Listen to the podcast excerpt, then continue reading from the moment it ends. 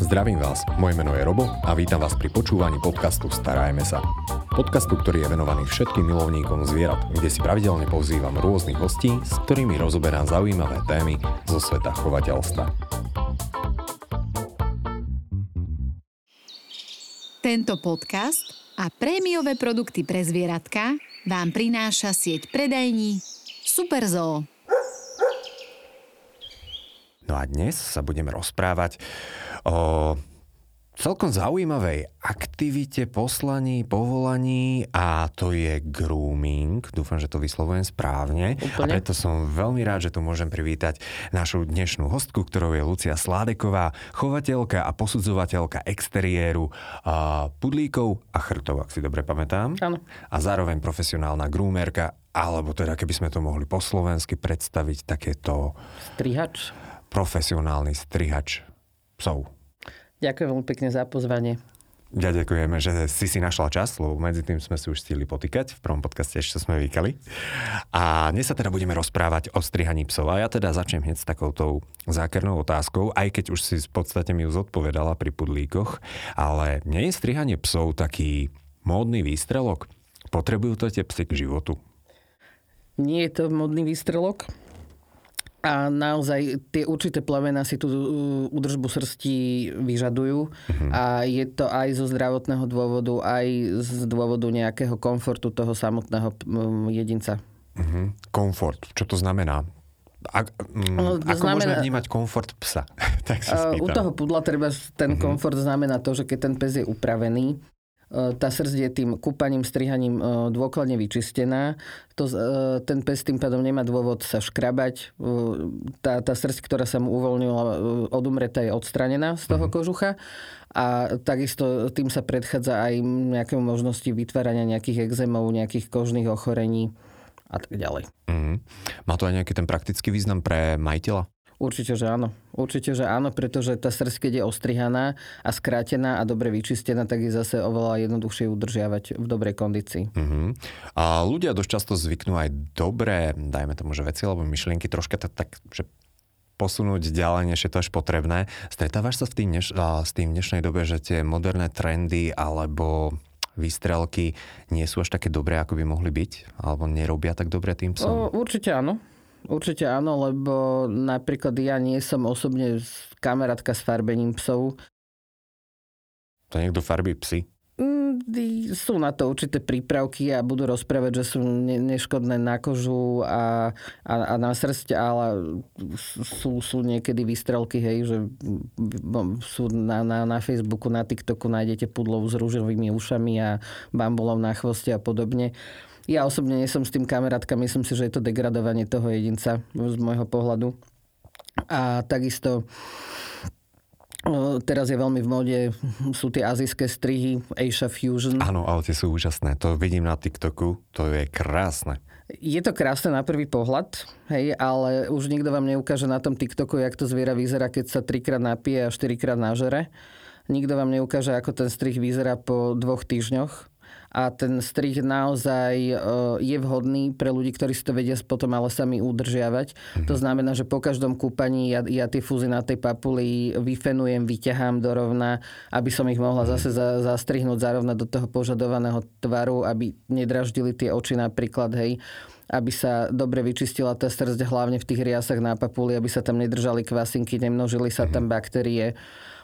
A určite to není vstrih hodný na to, keď si ľudia myslia, že stačí toho psa zaniesť do salónu raz za 3 mesiace.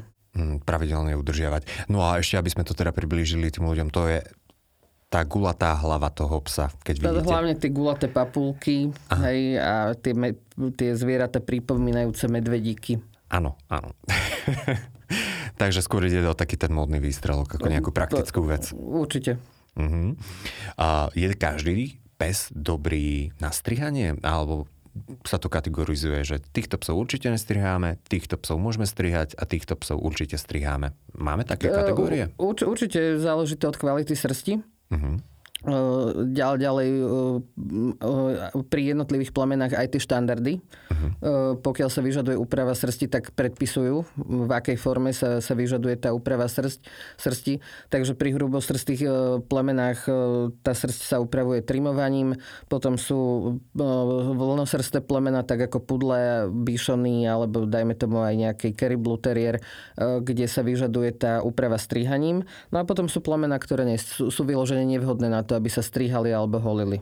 Uh-huh. A ktoré to môžu byť iba takto, keby sme si mohli dať príklady? Tak myslím si, že nikto nepomôže francúzskému buldočkovi, keď ho holí, pretože plzne.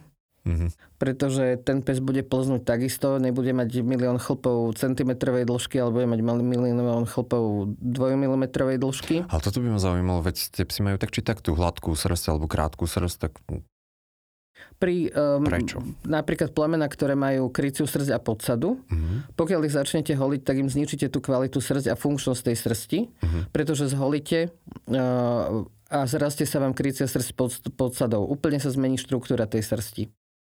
Takže ono to má v podstate aj taký, že nepoviem, že fyziologicky, ale celkovo ako sa zmení štruktúra tých uh-huh. srdci a tým pádom asi stratí aj... Stratí, to, stratí tú kvalitu a stratí aj tie pôvodné no, funkčnosť. Uh-huh. A ak by sme sa mohli rozprávať o nejakých um, husky, malamút, belgický ovčiak, nemecký ovčiak. Tieto plemená sa strihajú, nestrihajú? No, alebo... No určite to nie je plemeno, ktoré je vhodné na to, aby sa holilo. To je najväčší omyl ľudí si myslieť, že v lete, keď toho psa oholím, že mu pomôžem a že ho chránim pred e, prehriatím. Naopak, tá srdť má tam izolačnú funkciu tá srdc má svoj význam, tá príroda je mudrejšia ako my, keď to takto zariadila. A keď toho psa oholím, tak potom ten horúci vzduch, hej, ide a proste tá horúčava ide priamo na tie plúca, priamo pôsobí na to srdiečko. Takže naopak, my, my toho psa vystavujeme vtedy oveľa väčšiemu extrému, ako keď ho necháme v tej srsti. Uh-huh. Takže veľmi dobre si premyslieť, kedy psíka strihám? Asi nie... Určite a určite uh, treba naozaj brať do úvahy tú potrebu toho psa a mala by vyhrať tá potreba nad, nad veľakrát pohodlnosťou tých majiteľov. Uh-huh. Treba poznať svojho psíka a treba sa mu venovať. Určite. A ty už sa venuješ groomingu pomerne dlho. Áno. Ak by som sa mohol spýtať, ono to prišlo spoločne s tými pudlíkmi, ktoré chováš, alebo si sa tomu venovala ešte predtým? Nie, nie. To vyplynulo vtedy z okolností dávno, dávno. Mm. Keď som mala svojho prvého pudla, tých strihačov naozaj tu bolo 3,5 dobr, dobrých strihačov na pudlov. A vlastne strihačka, ku ktorej sme chodili, tak mala vtedy problémy rodinné, nemohla sa nám venovať tak, jak chcela a nebolo veľmi kam inám ísť, takže mama mi kúpila prvé nožnice a začali prvé pokusy ja som bola pedant, takže ten výsledok nebol zlý, akurát, že trval celý víkend, kým som sa prestrihala k nejakej, nejakému požadovanému tvaru, lebo ešte som mala aj pudla s veľmi zlou srsťou. No a postupne som sa zdokonalovala.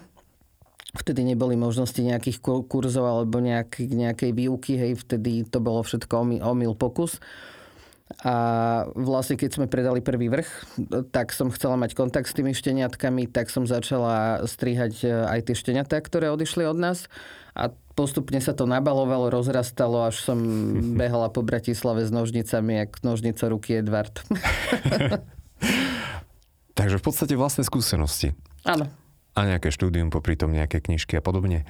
E, vtedy tá literatúra nebola veľmi dostupná. Mm, to bolo ešte za sociku. Ja som začínala, v podstate my sme mali prvý vrch v 88 a vtedy tej literatúry naozaj celkovo obsoch bolo veľmi málo. Hej, pre nás všetkých bola Biblia 400 rad pre milovníkov psov, to sme všetci vedeli nás pamäť.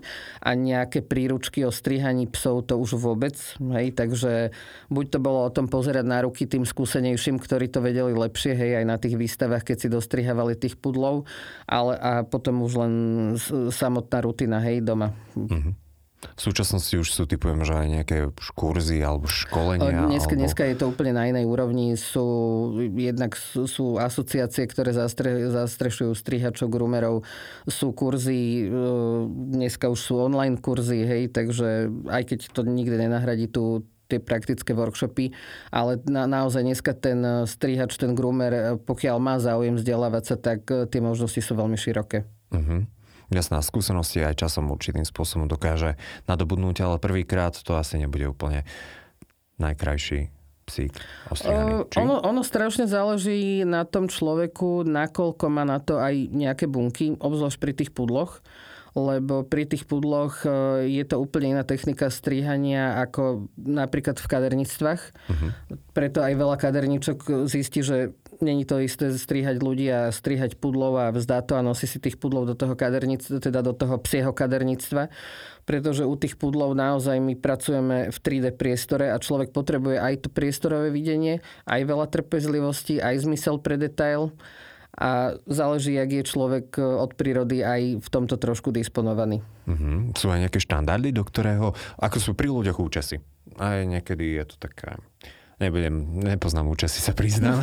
Ten typický pánsky účes je taký, že... Ge, ge vyholiť z bokov a hore nechať trošičku vácej a keď už hore je toho trošičku menej, tak tam nechať troška dlhšie vlasy a postup zostáva úplne identický. Je pri psoch nejaký a poz, nazvime to, že taký štandard strihu v závislosti od plemena? Alebo... Určite, určite. Uh, tie plemena, ktoré vyžadujú aj mm. treba tú výstavnú úpravu, tak väčšinou majú aj spracované v rámci štandardov aj tu, po, tie, tie jednotlivé strihy alebo tu, tu, ten typ úpravy.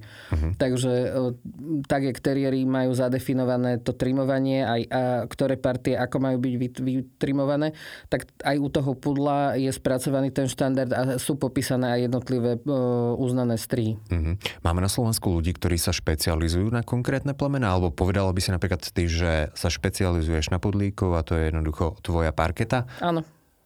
Ja, ja nerobím úpravu iných plemen, Uh-huh. Poprvé ma to nebaví, poprvé, po druhé sa v tom, aj keď viem urobiť uh-huh. aj nejaké iné plemena, necítim sa v tom tak doma, jak v, tom pudlo, v tých pudloch.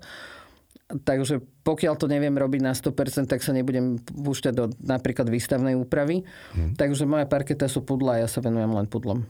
Hmm, a možno aj takto je to určitým spôsobom lepšie a ľudia majú istotu, keď už idú so svojím domácim miláčikom do profesionálneho salónu.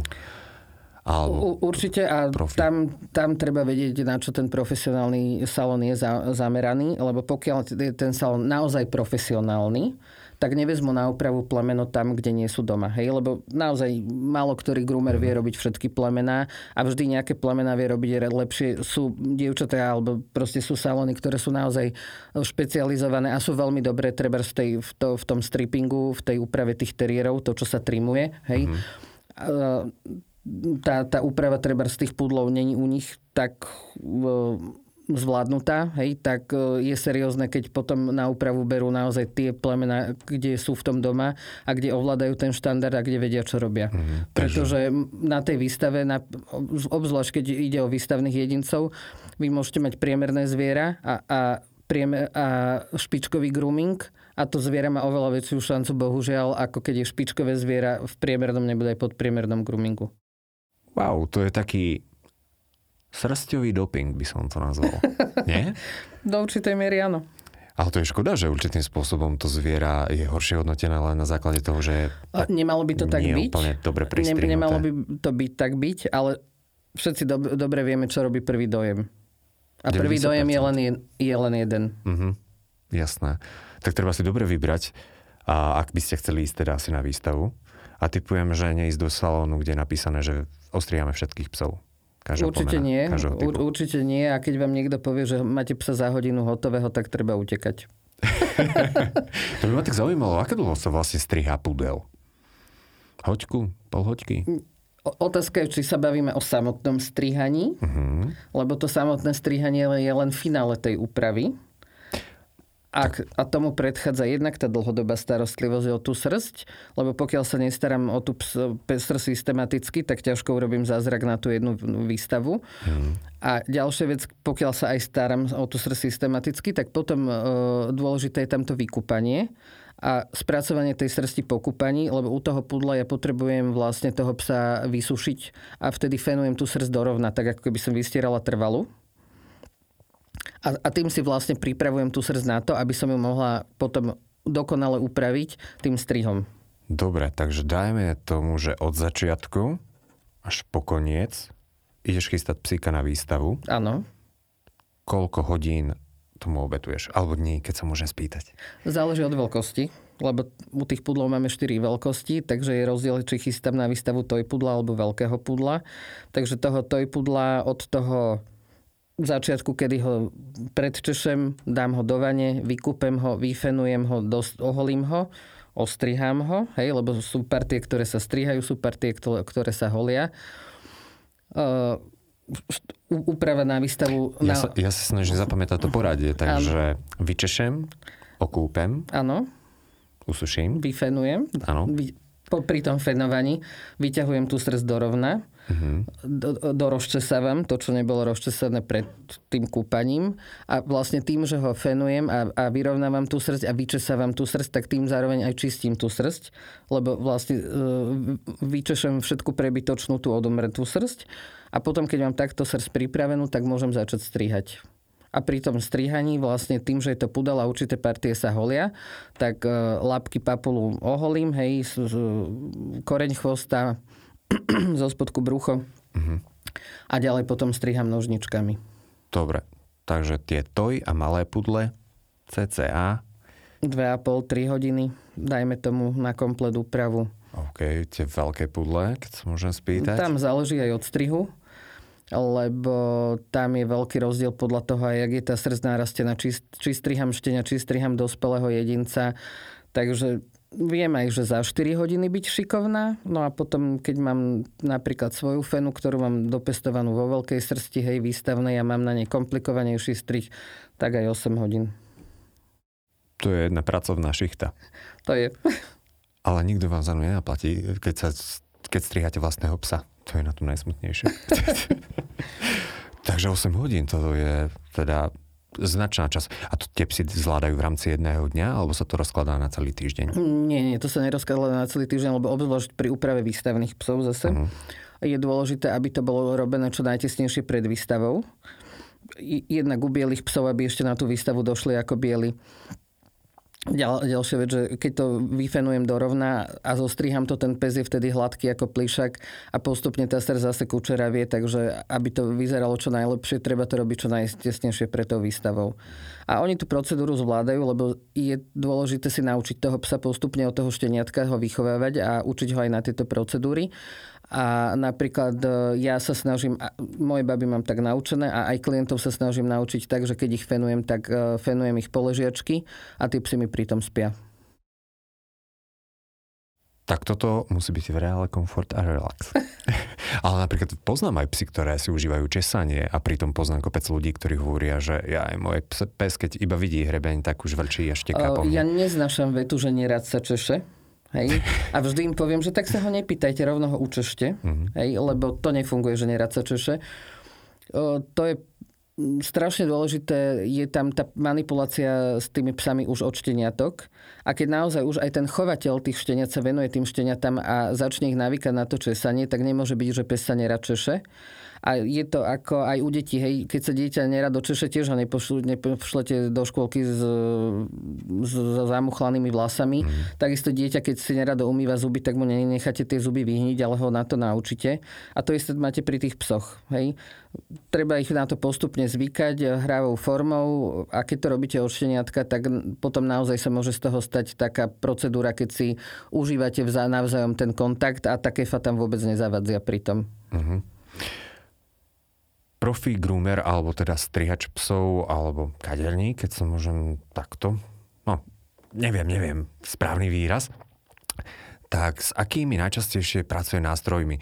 Lebo ja to beriem tak úplne jednoducho, že nožničky a strojček. A bodka, to stačí, nie? Či je tam to trošičku viacej? Začína to už pri tom kúpaní.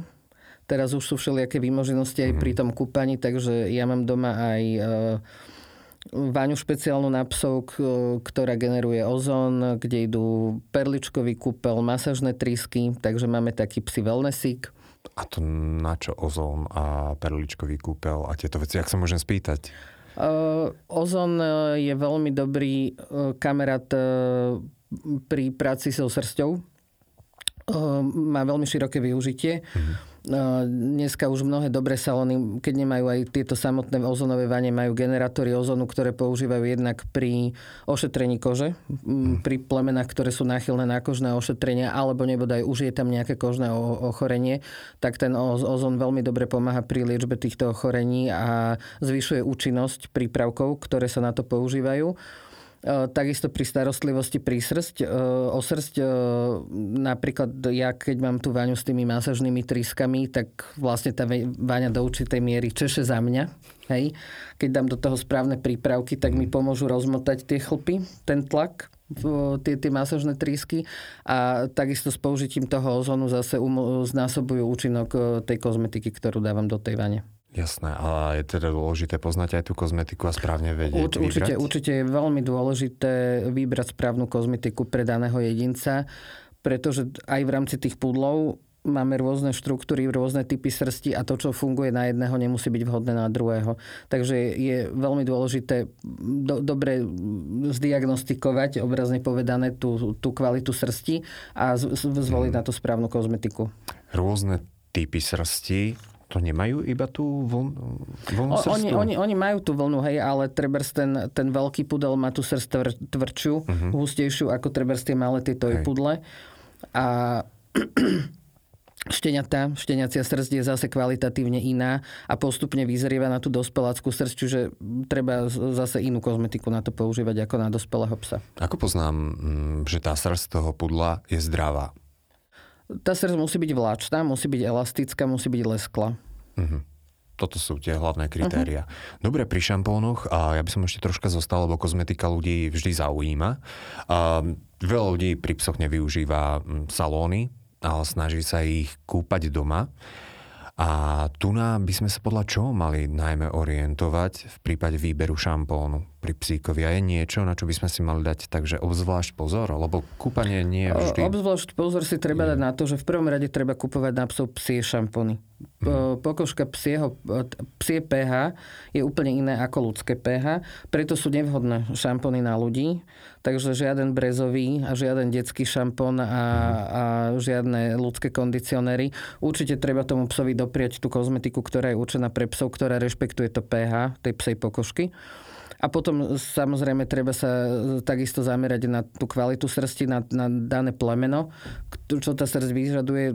U nás treba u tých pudlov naozaj sú, je dobre používať tie šampóny, ktoré obsahujú nejaké prírodné výťažky prírodných olejov norkový olej, jojový olej, arganový olej, hej, alebo sú plemena zase, kde keď sú náchylné na nejaké kožné problémy, tak používajú chovatelia alebo teda majiteľia napríklad šampóny s olejom, hej, ktorý má dezinfekčné účinky.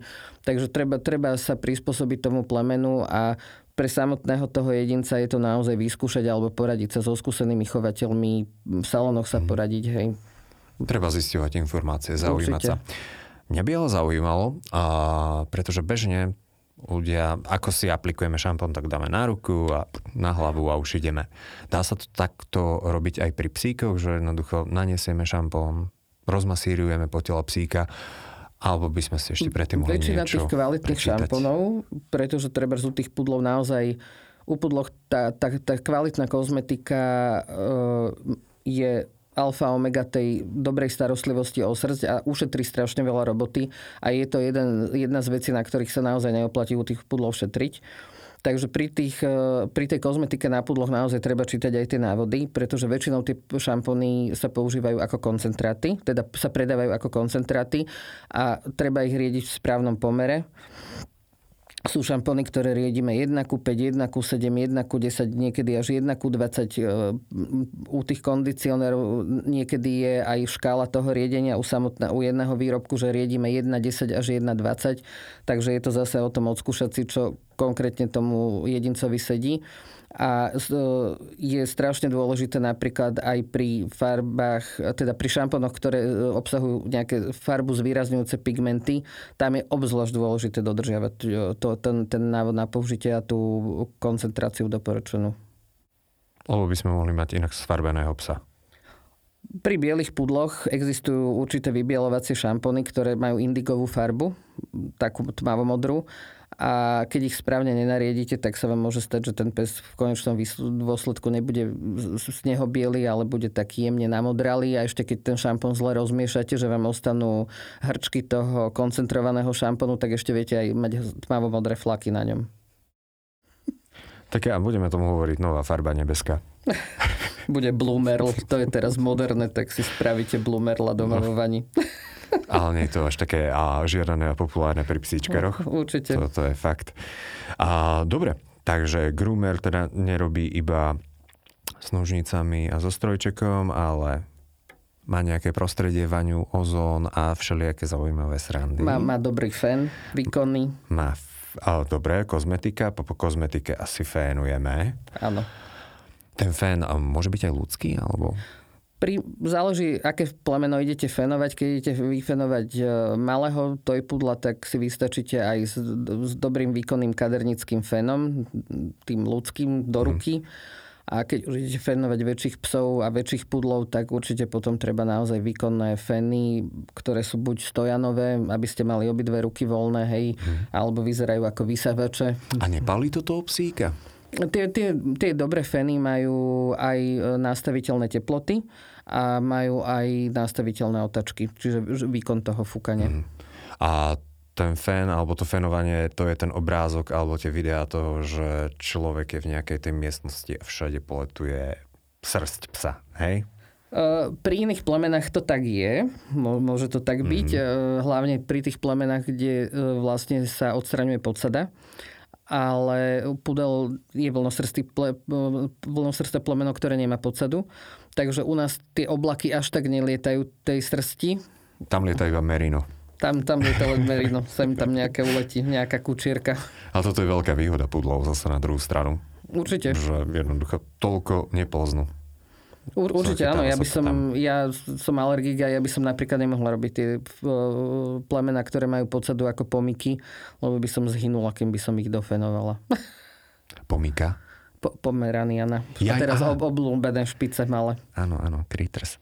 A... Fén, dobre, usušíme dobre psíka. Áno. A musí sa fénovať? Nestačí to iba tak osuškou? Uh-uh. Uh-uh. A nie je to praktické? Nie je to rýchlejšie? Uh, jednak by to nebolo ani rýchlejšie, lebo ten pes, keď by sa nechal sám schnúť, tak tá, tá vlhko sa dlho drží pri koži a tá kučeravá srst by ostala nevyčistená. My tým, mm-hmm. že mhm. fenujeme tá, a, a zároveň češeme, tak zároveň tú uh, srst aj uh, čistíme od tej odumretej srsti. A to je alfa omega tej starostlivosti o srst. To vlastne udržiava tú srdc v dobrej kondícii a to zabradňuje aj tvorenie tých dredov alebo filcov, alebo jak sa to ľudovo nazýva. Uh-huh. A fén po fénovaní alebo pred fénovaním, lebo často sa dávajú ešte mm, kon, kondicionéry. Kondicionér. Kondicionéry. A kedy sa dáva na srdc psíka? Záleží, aký je to kondicionér. Sú Aby to nebolo jednoduché. sú, sú kondicionéry, ktoré nadvezujú na šampóny, uh-huh. takže sa dávajú ešte počas kúpania, nanašajú sa na mokrú srst a potom sú také ľahšie leave-on kondicionéry, ktoré sa môžu nechať v tej srsti a tie, tie sa môžu napríklad použiť počas fenovania a robia veľmi dobrý efekt napríklad, keď sa zafenujú do tej srsti. Uh-huh. Alebo ich používame aj ako rozčesávače, pretože čo je veľká zásada u pudla? Pudla nikdy, nikdy, ale že nikdy nečešeme na sucho. Mm-hmm. Keď idem česať aj doma pudla medzi Lebo strihaním. To prišlo také logické. Že jednoduchšie sa potom musí čes, česať, nie? Keď, je, keď má suchú srst. Nie. Vždy máme pripravený nejaký rozčesávač, alebo keď nemáme špeciálne rozčesávač vyvinutý na to rozčesávanie. Mm. Vieme si aj pomôcť to, že si v nižšej koncentrácii zarobíme ten kondicionér, ktorý nadvezuje na šampón do nejakého rozprašovača. Jemne tú srst e, nastriekame necháme chvíľočku, aby tá e, srdc nasiakla ten prípravok a potom začneme rozčesávať. Ono tá srdc sa zvláční, zabra, zabraňuje to aj vytváraniu antistatickej energie, e, čiže tá srdc neelektrizuje, lebo to elektrizovanie spôsobuje zase zamotávanie tej srsti, čiže my to, čo si rozčesujeme, si naspäť zmotáme. No, tu počúvam, počúvam práve. Si predstavujem toho elektrizujúceho pudla. No, je, je taký, vie. To elektrizovať riadne, hlavne keď tá srdc je dlhšia a treba zvlášť, keď je tá, tá, tá srdc jemná. Uh-huh. Tak, takže tomuto všetkému zabraňujeme tým, že používame rozčesavač. Dobre, to, toto si zapamätám. Super, tak ho rozčeseme a ideme ho ostrihať už. Dúfam. Usušíme, rozčesame všetko a ideme ho strihať. A teraz, keď máme toho psa čistého, tak uh-huh. začneme tým, že u pudla sú určité partie, ktoré sa holia. Tvár, lapky, koreň chvosta, zo spodku brucho, poslabinu. Mm. Takže môžeme začať tým, že si najprv oholíme tieto partie. Dôležité je uh, pri tých lapkách napríklad oholiť tie lapky nielen zvonku, ale aj zo spodku. Vyholiť srdc medzi brúškami pretože táto srdc, keď sa ne, neholí, ona sa normálne uh, zbije s tou špinou spolu, vytvorí tam taký hrubý filc tvrdý a je to pre toho psa aj nepríjemné, to je, keby vás nechali chodiť s kameňom v topánke. A ďalšia vec, že pod tým sa veľmi často potom vytvoria kvasinky a začnú, začne sa tam robiť nejaké hnisavé lezie, mokvavé. Mm. Takže je, je, z vrchu tej lapky je to estetika a zo spodku je to zdravie a funkčnosť. Funkčné, užitočné, všetko prakticky spájame. Dobre, tak a, a holí sa a, žiletkou alebo strojčekom? Strojčekom, žiadna britva, žiadna žiletka nie sú. Na to strojčeky dneska uh-huh. je obrovská škala strojčekov na trhu. Sú strojčeky, ktoré sú bezdratové, sú strojčeky, ktoré sú ešte so šnúrami. Toto už dneska niekto, málo kto používa. Teraz uh-huh. sú veľmi obľúbené tie s tými akumulátormi, baterkami, ktoré sa dajú nabíjať. Hej, čiže máte voľné ruky, môžete behať okolo toho stola, nedrží vás kabel na krátko sú rôzne veľkosti tých strojčekov od, od úplne maličkých, jak cerusky, hej, ktoré sa mhm. používajú treba z veľmi dobre uštenia alebo tých malých veľkostí po veľké výkonné strojčeky, na ktoré sa dajú na, no, dať aj tie nadstavce, kde sa pri tzv. komerčnej úprave hej, vie pomôcť aj časť tela tým ostrihať. Mm-hmm. Dobre, takže strojčekom. Ten je teda nejaký špeciálny, máme vybraný. Čo také nožnice? Nožnice? Na Lebo ja sa treba... priznám, že ja som čekol ceny nožníc a som čakal, že to bude výrazne lacnejšie. Neviem, on... aké, aké ceny nožníc si videl. No ja som čakal, že t- nožnica, tak, tak maximálne 30 eur to bude stať. Ja no, tak jednoducho na to pozerám, hej, že sú to nožnice. Tak, tak takými strihame gumičky. No. a tam človek zistí, že ono to dokáže stať aj niekoľko stoviek eur. Uh-huh. Áno, kvalitné nožnice stoja aj niekoľko stoviek eur. Uh-huh. Takže v tom, tomto som bol už vážne prekvapený, že je tam dôležité asi dať nejakú značnú investíciu do toho, že keď chcem byť profi. Záleží, záleží kto sa ide čomu venovať, kto sa ide na čo špecializovať. Určite, že keď e, raz sa človek tomu chce venovať profesionálne, tak musí zainvestovať aj do dobrej výbavy lebo dobré nožnice zase tomu strihačovi naozaj e, šetria aj ruky, hej, lebo dobré nožnice sú také, ktoré sú dobre vyvážené, sú z kvalitného materiálu, hej, obľúbená je japonská ocel, ktorá sa používala aj na výrobu samurajských mečov. Sú to potom nožnice, ktoré naozaj dobre držia dlho ostrie, netreba ich tak často brúsiť, lebo aj to brúsenie je alchymia a tým, že my nepoužívame len rovné nožnice, my používame na pudlov aj zahnuté nožnice a na tie azijské strihy sú extrémne zahnuté nožnice, tak tam naozaj zase veľmi záleží aj na kvalitnej oceli, aby to dlho držalo to ostrie. A, a aby to pekne vedelo urobiť ten zostrih. Fú, dobre. Zostriháme psíka podľa ano. nejakého štandardu, šablóny Áno. a tak ďalej. A potom už končíme, hej? Či potom, zalakúva sa ešte srst? Uh, potom ešte nemusíme končiť úplne, lebo záleží, či toho psa striháme na doma alebo na výstavu. Ale podľa toho aj aký je ten strih a kde, aké dĺžky srsti sa využívajú, tak napríklad tam, kde chceme mať upudla dlhé krásne uši, tak keď uh-huh. toho psa vykúpeme, vyfenujeme, tak potom tie uši zagumičkujeme, napríklad tu srdc na ušiach, teda nie uši hlavne, nie ušnicu, na to treba dať veľký pozor, alebo ich zabalíme do nejakých pá, tých e, pások, tých elastických uh-huh. jak kobanov, tých obvezov, alebo to je balíčkovanie, dobre Ale, alebo, alebo používame je, také jemné igelitové folie špeciálne na to určené a balíčkujeme tie, tie uši a potom aj pri určitých strihoch aj tu srdc na hlave a na, na krku tá, ktorá sa potom vyčesáva do tzv. topknotu alebo ju zagumičkujeme. Keď ideme zase na výstavy, tak tu srdc trošku ináč spracujeme, aby sme ju nepolámali, tak ju už nebaličkujeme, ale dáme ju treba do gumičiek. Mať pudle to je troška alchymia. Je, je, to, je to do značnej miery o tom know-how uh-huh. a o tom systéme, lebo jak už som povedala, nie, keď mnohí si myslia, keď vidia na výstave tých krásne vyčesaných pudlov, že naozaj my sme e, posadnutí a zaspávame s hrebeňom v ruke a budíme sa s hrebeňom v ruke a nerobíme iné, len češeme. Nie. Keď chceme naozaj dopestovať bohatú srdc na tom pudlovi, tak platí jedna zásada a to je, že veľa kúpať, málo česať.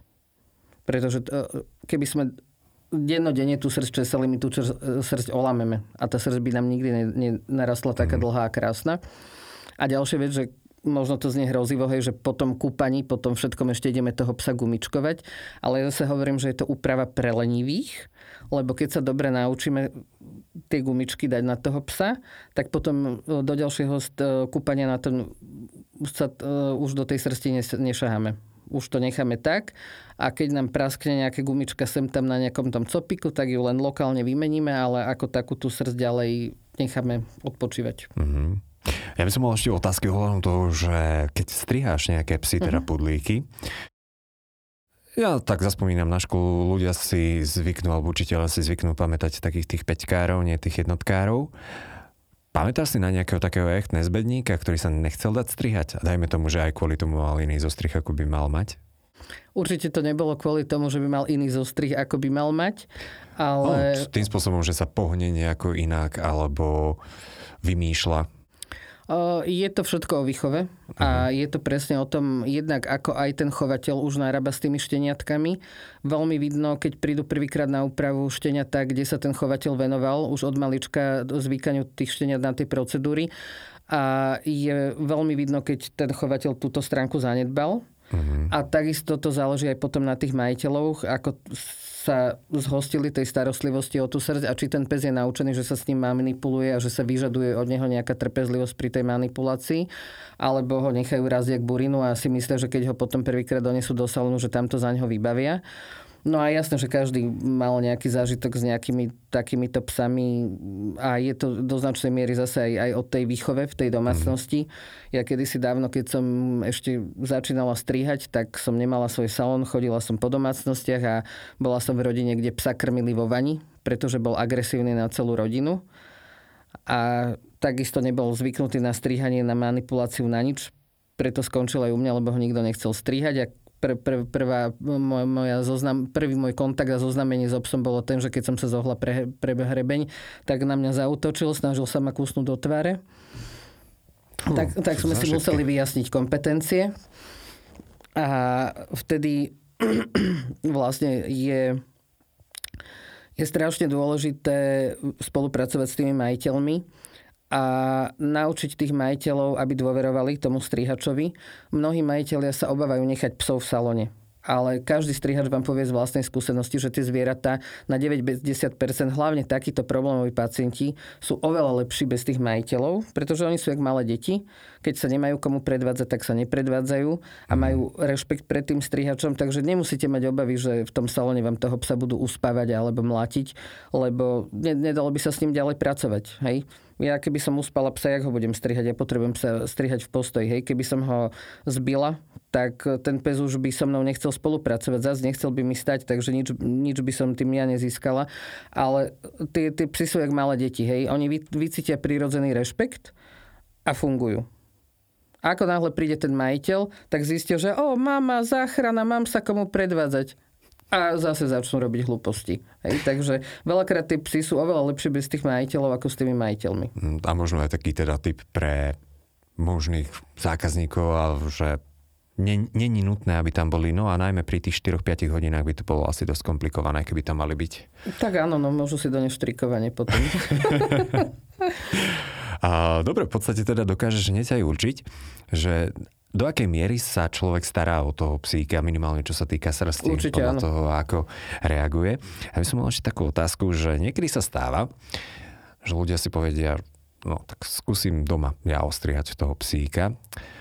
A ja, ja to poznám z vlastnej skúsenosti, ale na sebe, že však zvládnem, sám a potom utekám, že potrebujem zachrániť, lebo pokazil sa strojček, lebo to vôbec nelícuje a tak ďalej a tak ďalej. Chodia aj k tebe takto a ľudia s tým, že ups, asi sme ho tak zle dostrihali. Vedela by si to zachrániť?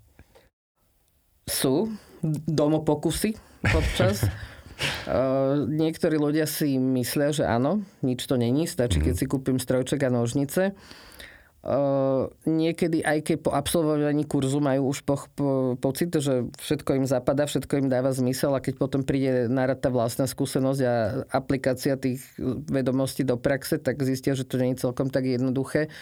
Takže určite áno, ale takisto to je aj zase o tej osvete a snažiť sa aj vychovávať tých majiteľov a robiť osvetu, že naozaj zveriť toho psa profesionálom. A keď sa chcú učiť, áno, mm-hmm. ale je to tiež proces postupný a k tomu, aby človek vedel dobre ostrihať toho psa, v prvom rade musí ovládať ten štandard toho psa. A to je aj na tom strihačovi, že musí ovládať ten štandard toho psa, aby som ja vedela zhodnotiť, čo sú prednosti toho psa, čo sú prí, prípadne minusy toho psa a mhm. tým dobrým strihom vedieť tie plusy zvýrazniť a tie minusy prípadne trošku zakamuflovať. To je dobré. A preto napríklad mne kadelník radí nekávať si dlhšie vlasy hore. Asi tam mám nejaký mínus. Ale toto je super, však to je ten psi doping, o ktorom sme sa bavili. Áno. Taký, taký ten srstový doping. Je, je. Ale tak v každom prípade nie je na tom nič zlé. Že v podstate ten psík je krajšie ostrihaný. Tým pádom. Určite áno. Prvý dojem. Prvý dojem. Chcel by som sa spýtať, ako často v prípade pudlíkov by som ich mal takto vodiť do toho salónu a chcem, aby boli pekní. Dajme tomu, že nie, nechcem ísť na výstavu, ale chcem, aby sa udržovali tak vo forme, že ako rýchlo rastie tá srst. Určite e, záleží, či zvládate to kúpanie doma. Mm. Niektorí ľudia to považujú aj za formu svojho relaxu, hej, že si idú psa, toho psa kúpať a fenujú ho a proste vtedy vypnú hlavu a sústredia sa na to a užívajú si ten kontakt s obsom. V dnešnej uponáhlanej dobe zase je veľa ľudí, ktorí nemajú čas alebo mhm. nie sú ochotní obetovať tomu ten čas. Takže nosia aj len na samotné kúpanie tých psov do salona. U toho pudla naozaj je ideálne, keď sa ten pes okupe pri mlad, mladých psoch a zvlášť keď sú vo výmene srsti maximálne raz za dva týždne keď už je dospelý pes, dajme tomu raz za mesiac e, ten kompletný kúpel a ideálne je, keď tá, tá strihová úprava je po mesiaci 6 týždňov, maximálne 2 mesiace. Ale určite to není plemeno, ktoré stačí doniesť do salónu raz za kvartál. Alebo raz za rok. Už no sa to, ti to, to stalo? To, to iba tak, že to zaujímavosti. Mne nie, lebo o mne ľudia vedia, že ja sa venujem teda dosť tej výstavnej úprave a ja každému na začiatku poviem, že ja sa starám o vašho psa, kým sa staráte vy. Takže mm-hmm. mne nenosia takéto chuťovky, ak niekedy vidno aj na YouTube, aj z niektorých iných salónov, keď dávajú tam ľudia videá, hej, jak oholili baranicu, jednu kožu v kuse a majú problém aj zaliesť strojčekom pod tú kožu. Takže ja väčšinou spolupracujem s ľuďmi naozaj, ktorí sa chcú venovať tým pudlom a chcú sa starať o tú srdť a, a venujú tomu určitý čas, takže mne takéto chuťovky, obrazne povedané, našťastie nechodia. Takže starajte sa, starajme sa a buďme v tom stále lepší a lepší. No, ja sa priznám, že otázky mám vyčerpané.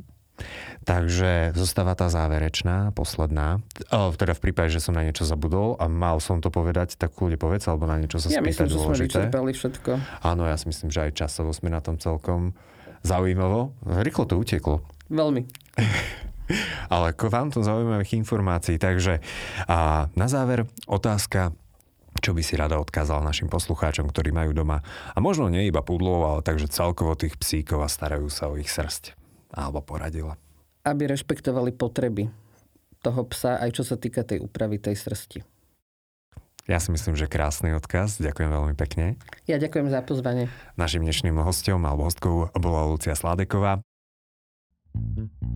Počúvali ste podcast Starajme sa s Robom Šemerom a ak sa vám tento podcast páčil, môžete sa prihlásiť na jeho odber v aplikáciách Apple Podcasty, Google Podcasty, Spotify, rovnako nás nájdete na YouTube a všetky nahraté časti nájdete aj na internetovej stránke starajmesa.sk.